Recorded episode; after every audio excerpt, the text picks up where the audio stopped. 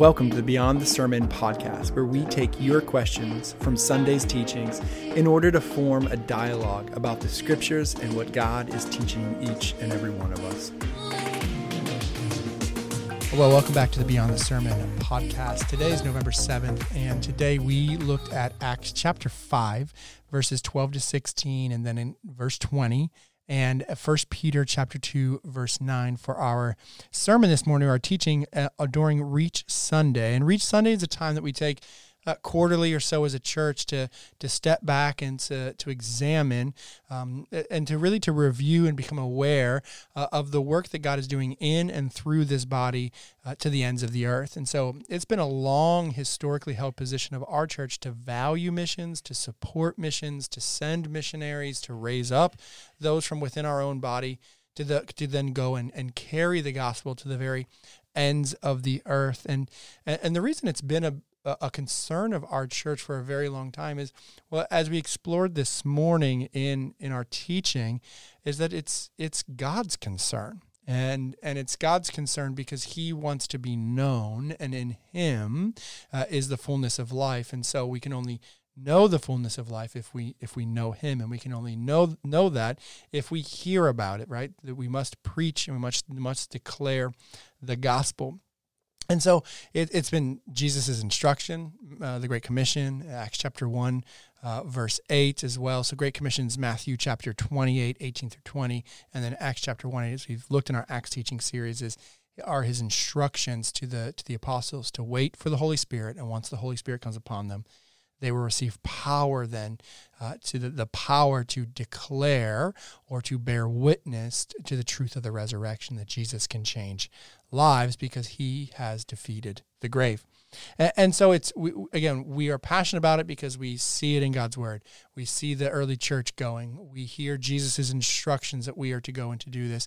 And, and the very reality is that that each and every one of us, as we talked about this morning, that if we are Christians, somebody has shared the gospel with us. And so because we've experienced this good life, this newness of life in Jesus, we then should be motivated to go and to share it and to share it and not just in our neighborhoods, but to the very ends of the earth. The way that we said it was the doxological view of missions is that uh, the, the chief end of man is to worship God.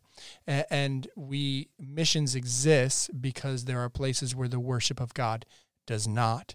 And so we should be concerned for those places. Doxology is just a, a big word that simply means to proclaim or to worship. And so we, we want to emphasize uh, that. We want to highlight, we want to be a church who is about sending to the very ends of the earth. We want to be a church who is concerned for all people in all places that they hear about the goodness of Jesus. And, so, uh, so on our on our podcast here that today, we've got some questions from the sermon. The first one is really about the nature of of, of God or, or God. What is God's greatest desire? It's a really good question. Let me let me read it here. It says, "I have the understanding that God's greatest desire is to be glorified." Um, is this statement different than what we heard uh, this morning? That God's greatest desire is to be known in any practical ways. See, God is, uh, that's a great question. God is about his own glory, right?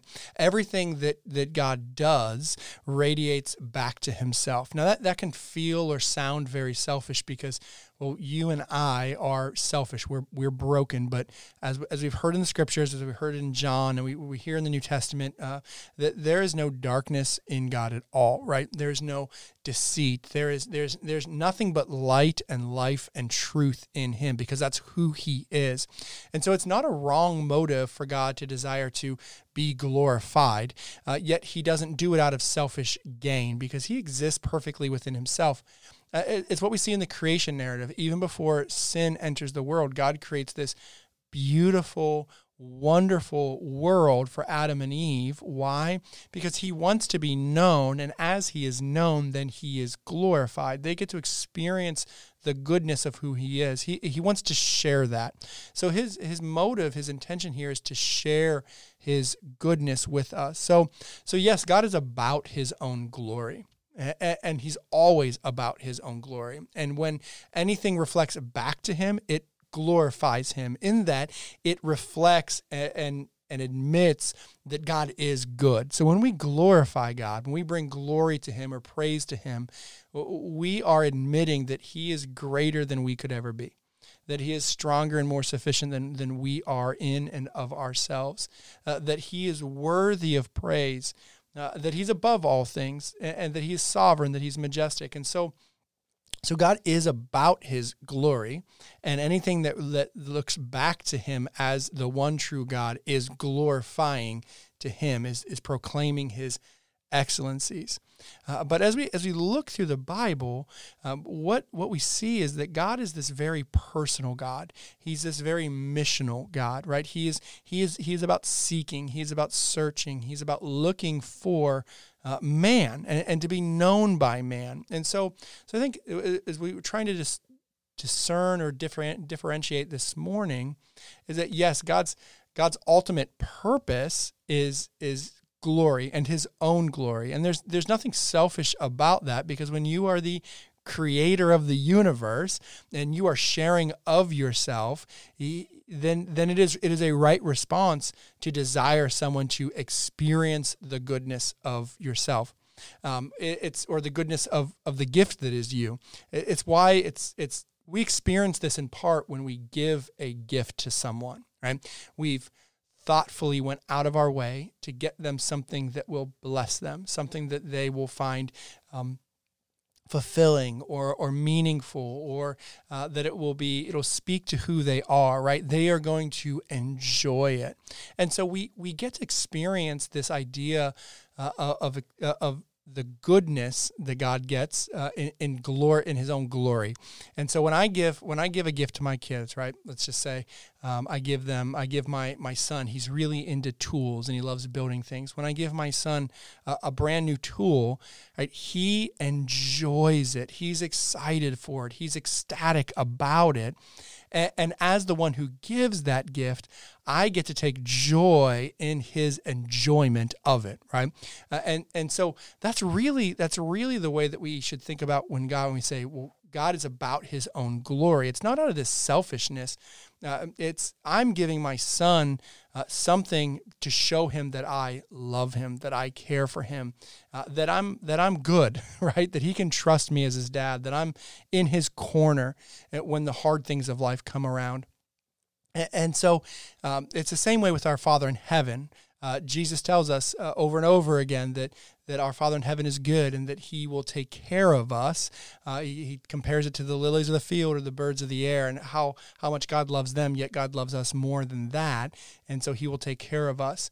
Uh, and, and, so when God, when we recognize and we return worship to God, right, when we return in right response to God that He is bigger than us, that He is greater than us, that He is the one in whom our life and our purpose and our meaning is found, it brings glory to him and, and, and there's this enjoyment that he has um, but yet he he is the one that seeks us out first for that and he was doing that that seeking um, uh, even before the fall right? Uh, as he created the world and he created Adam and Eve before before there was sin in the world, he was seeking mankind out.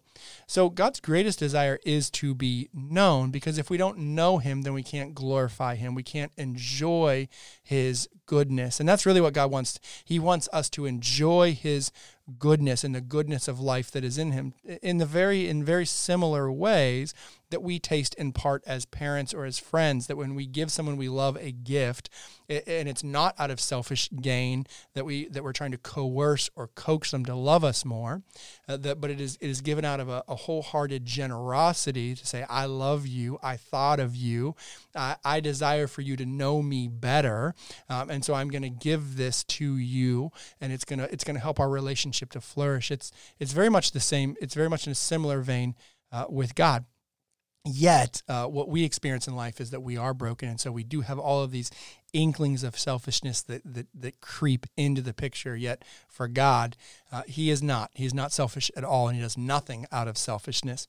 And, and so, again, so um, God's greatest desire or God's greatest purpose would be is His own glory. Um, and His greatest desire then is to be is to be known because if we don't know God, we can't glorify God.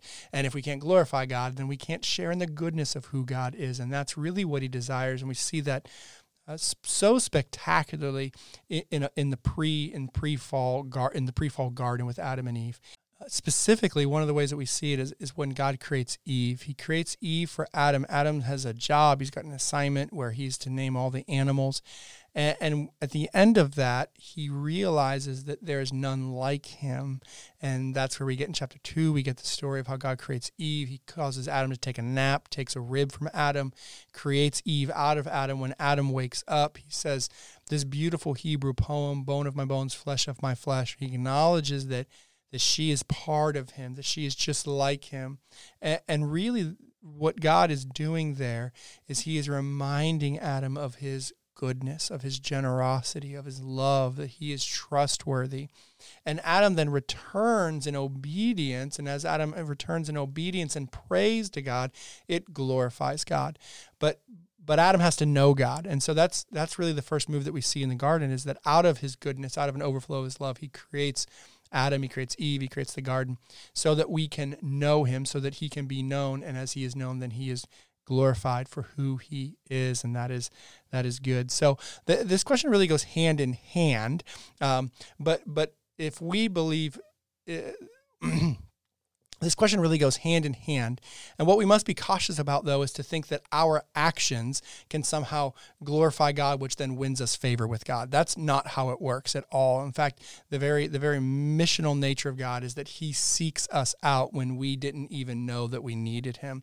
He sought Adam and Eve out, Genesis chapter three, when they hid in shame and they did not want any any part of Him. So so yes, God is about His own glory but God's greatest desire is for us to know him so that we can experience his goodness and then and then proclaim excellencies back uh, of thankfulness and praise. And so that then we will we'll go we will go and share. We will go and radiate right? As we remember God's goodness we then also anticipate the work that he has for us to do.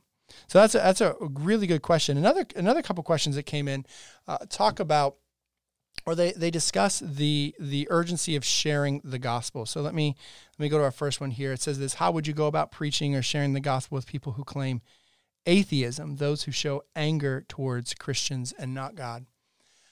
I think this is a really hard question, uh, or, or, I don't know if the, maybe it's not a hard question, but it presents a very a very difficult reality and that is this is that not everybody is going to be favorable to the gospel and not everybody is going to be favorable to the message of Christ. In the early church, we saw persecution, and we saw persecution in part because there was political persecution. In the early church, the the statement that Jesus is Lord uh, directly contradicted the claim of the Romans that Caesar is Lord. In fact, in fact, even when Jesus is asked about taxes, the the, the big issue is is not about taxes per se, but it's about allegiance. Uh, we, we view the lens in America in 21st century of taxes as a, a, libertarian issue, right? Who has the right to my money? Who has the right to, to, to have a claim or take a chunk out of my labor? Um, in, in, the first century, and especially for first century Jews, the, the coins you, you would literally pay your taxes with said Caesar is Lord on them. And so, so it was an issue of allegiance, not just not just autonomy or, or a libertarian sense of freedom. It was an issue of, of deep theological allegiance. By paying my taxes to this oppressive uh, government of Rome, um, I am admitting that that Caesar is Lord, and and yet as a as a first century Jew, my my first allegiance and claim is that Yahweh is Lord, right? That God is sovereign, that God is king, uh, that God reigns supreme. And so by paying my taxes, am I violating, am I violating my theological convictions? And, and Jesus responds in that moment and he says, uh, render to Caesar what is, what is Caesar's, right? Uh, and so, so, so in the first century though, we get a picture that, that the church, the church had political oppression because they claimed the sovereignty of Jesus. And they did that in the face of uh, uh, an autocratic Roman government. Secondly, we also see persecution as we as we walked in the book of Acts and will continue to walk in the book of Acts. We see it from from historically religious Jews that that they are persecuting the church because they thought that they finally got rid of this pesky rabbi named Jesus, and, and now his followers are perpetuating these same truths or, or same ideas. We know them that they are true, And, and and really the, the the problem that these historical Jews that we see in the in the Pharisees and the Sadducees is that they know that if there are this this vast movement of power comes out of out of what would be seen as their circle that the Romans will clamp down on them and that they will oppress them even more. And so really it's out of a sense of political urgency uh, that they are trying to exterminate the church um, so so they're facing great persecution they're facing great pressure and and so we we just we should know that in the fir- in the 21st century and I think we're becoming increasingly aware of that within our context here in in Ames and Gilbert and Nevada and, in central Iowa. Um, we also have seen it within the, the global church. We've seen it in the underground church that there are there's persecution. Um, but I say that I offer that to know that, that we should not be surprised that there will be those who do not uh, respond positively to the message of the gospel. There will be those who are in our context that will actually say the gospel is hate speech, uh, that the gospel is actually harmful, and that, that sharing the gospel, that being a Christian uh, is, is actually detrimental to society, uh, and that it, it it, it offers no hope, it offers no healing, and so it must actually be eradicated uh, or removed uh, from our public spheres. So uh, we, we shouldn't be surprised by that. So how then do we respond in the face of that? Well, in our passage in 1 Peter chapter 2 verse 9, if we keep reading a few verses down because again remember Peter is addressing a group of believers that are being uh, highly persecuted. They are they are in the midst of trial and trouble. What Peter tells them as you keep reading in the next few verses, he tells them to live such good lives, right? So to demonstrate with the substance of your life that the way of Jesus is far more livable, that it is way better than anything else that we could follow with our own modern philosophy or ideas or worldly worldly thoughts. And I think that's a, that's a helpful note for us today. So how do I how do I have gospel oriented conversations with people who are maybe they're atheists or they're agnostics or um, or they just they just really don't like Christianity and they don't like uh, the things of Christianity. Well, I think the first step here is um, am I before I can win them to the gospel, am I winning them to myself? So am I am I presenting myself as someone who is highly relational? Am I presenting myself as someone who is patient, someone who's kind, someone who's compassionate? Uh, not because that's who I am or who I've who I've um, convinced myself to be or or or created myself to be. Right? It's not that I dug down deep inside of myself and thought I just need to be a more loving person. It's because Jesus has transformed me. And so when I win them to myself, when I win people to myself, then that that begins to uh, prompt other conversations. And, and I think if we can if we can remove hostility by being peaceful people, uh, first and foremost, by by not always trying to uh, push back on on everything that we hear, but being question askers. How did you how did you where did you learn that? How have you seen that to be true in your life? Uh, tell me about tell me about how that's bearing fruit in your life. What are the results of that idea uh, that are being fleshed out in your life? Right? As being question askers and learners, we can help people know that we we are safe, right? Um, and th- that we can be trusted. And then secondly, I think it also helps us to then have these gospel conversations to say when someone says, "Well, you know, you're a caring person," and you go, "Well, yeah, I'm I'm caring because of my faith in Christ. That's what motivates me to be caring. Not not having to go down the rabbit trail and and realizing that it's going to be multiple conversations over time. It's probably not going to be one conversation after and, and then everything's going to be fixed or changed or they're going to see the gospel with with clear eyes. So I think having the mentality that how can I win this person to myself um, so that I can win them to Jesus. This is a this is a common uh, missions technique, especially in creative access countries where the gospel or Christianity is outlawed. Um, you go in doing goodwill. Uh, humanitarian work, so you're winning them to yourself, uh, so that you can then build a relationship to win them to the gospel. So this is a common common technique, but I think it's helpful, especially in our our current uh, day and age.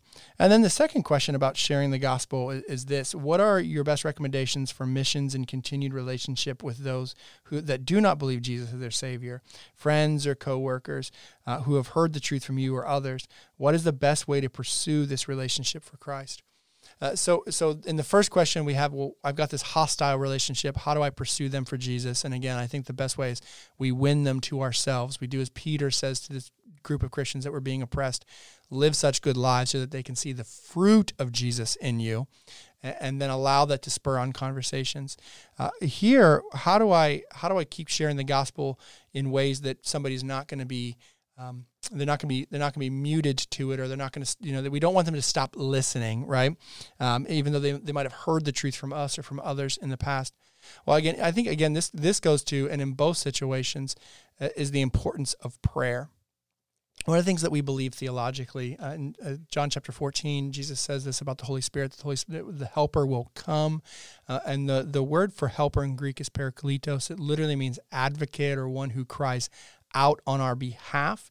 And so what we what we believe is that is that without the Holy Spirit's intervention, without him crying out to our minds and to our hearts of, of the truth of Jesus and making our need known, we are going to continue to live in a state of a, a Romans chapter 1 state.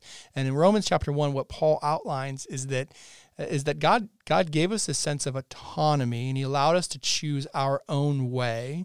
And in that we are actually captive to the to the depravity of our minds.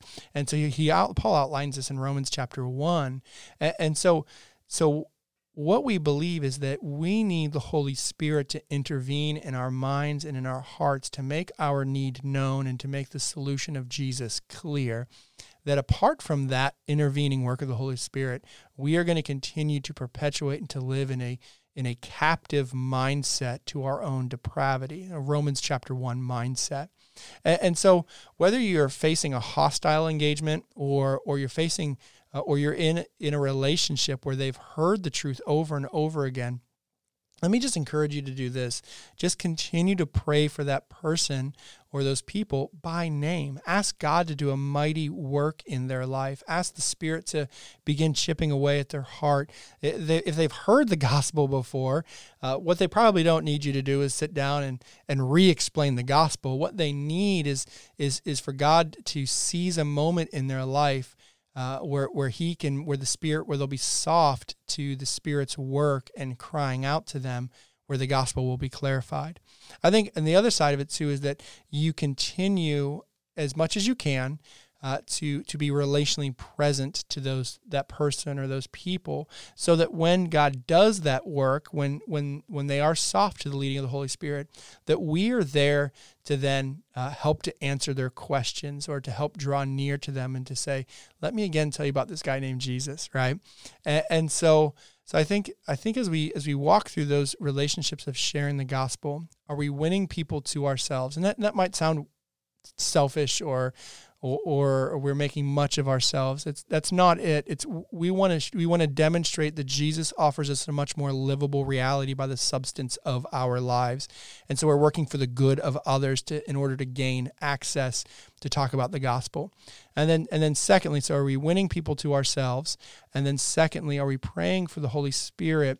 Uh, to work in their life and are we available then when the spirit does work to to be there whether it's a shoulder to cry on um, right? Maybe it's God is, is using a, a, difficult moment in their life, and you go, "Can I pray with you at this moment?"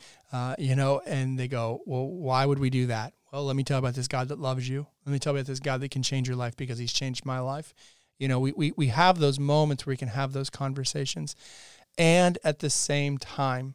We must also operate in the tension that not everyone will return in with belief. Not everyone will turn to Jesus in belief uh, there will be those who are um, uh, who who simply do not believe. We, uh, uh one of my favorite uh, examples of this is again in John chapter four. Jesus is in Samaria. He's with the disciples in Samaria, and they they spend they spend two extra days in Samaria. And, and and John's note is not that all the Samaritans believed; it's that many believed. Uh, Jesus, God incarnate, is with them in flesh, and and yet they not everybody believes. And so if there were those who rejected Jesus when he was here on earth in the flesh, uh, we should not be surprised that there will be those in and around our lives and around our in our families that will reject Jesus. Uh, now, our job is to be faithful, to be praying for them, to be caring for them, to be sharing the gospel when it's available. Um, and, and again, the steps here are: Am I winning them to myself? Am I showing that Jesus is a more livable reality? First Peter chapter two, uh, 10 and eleven.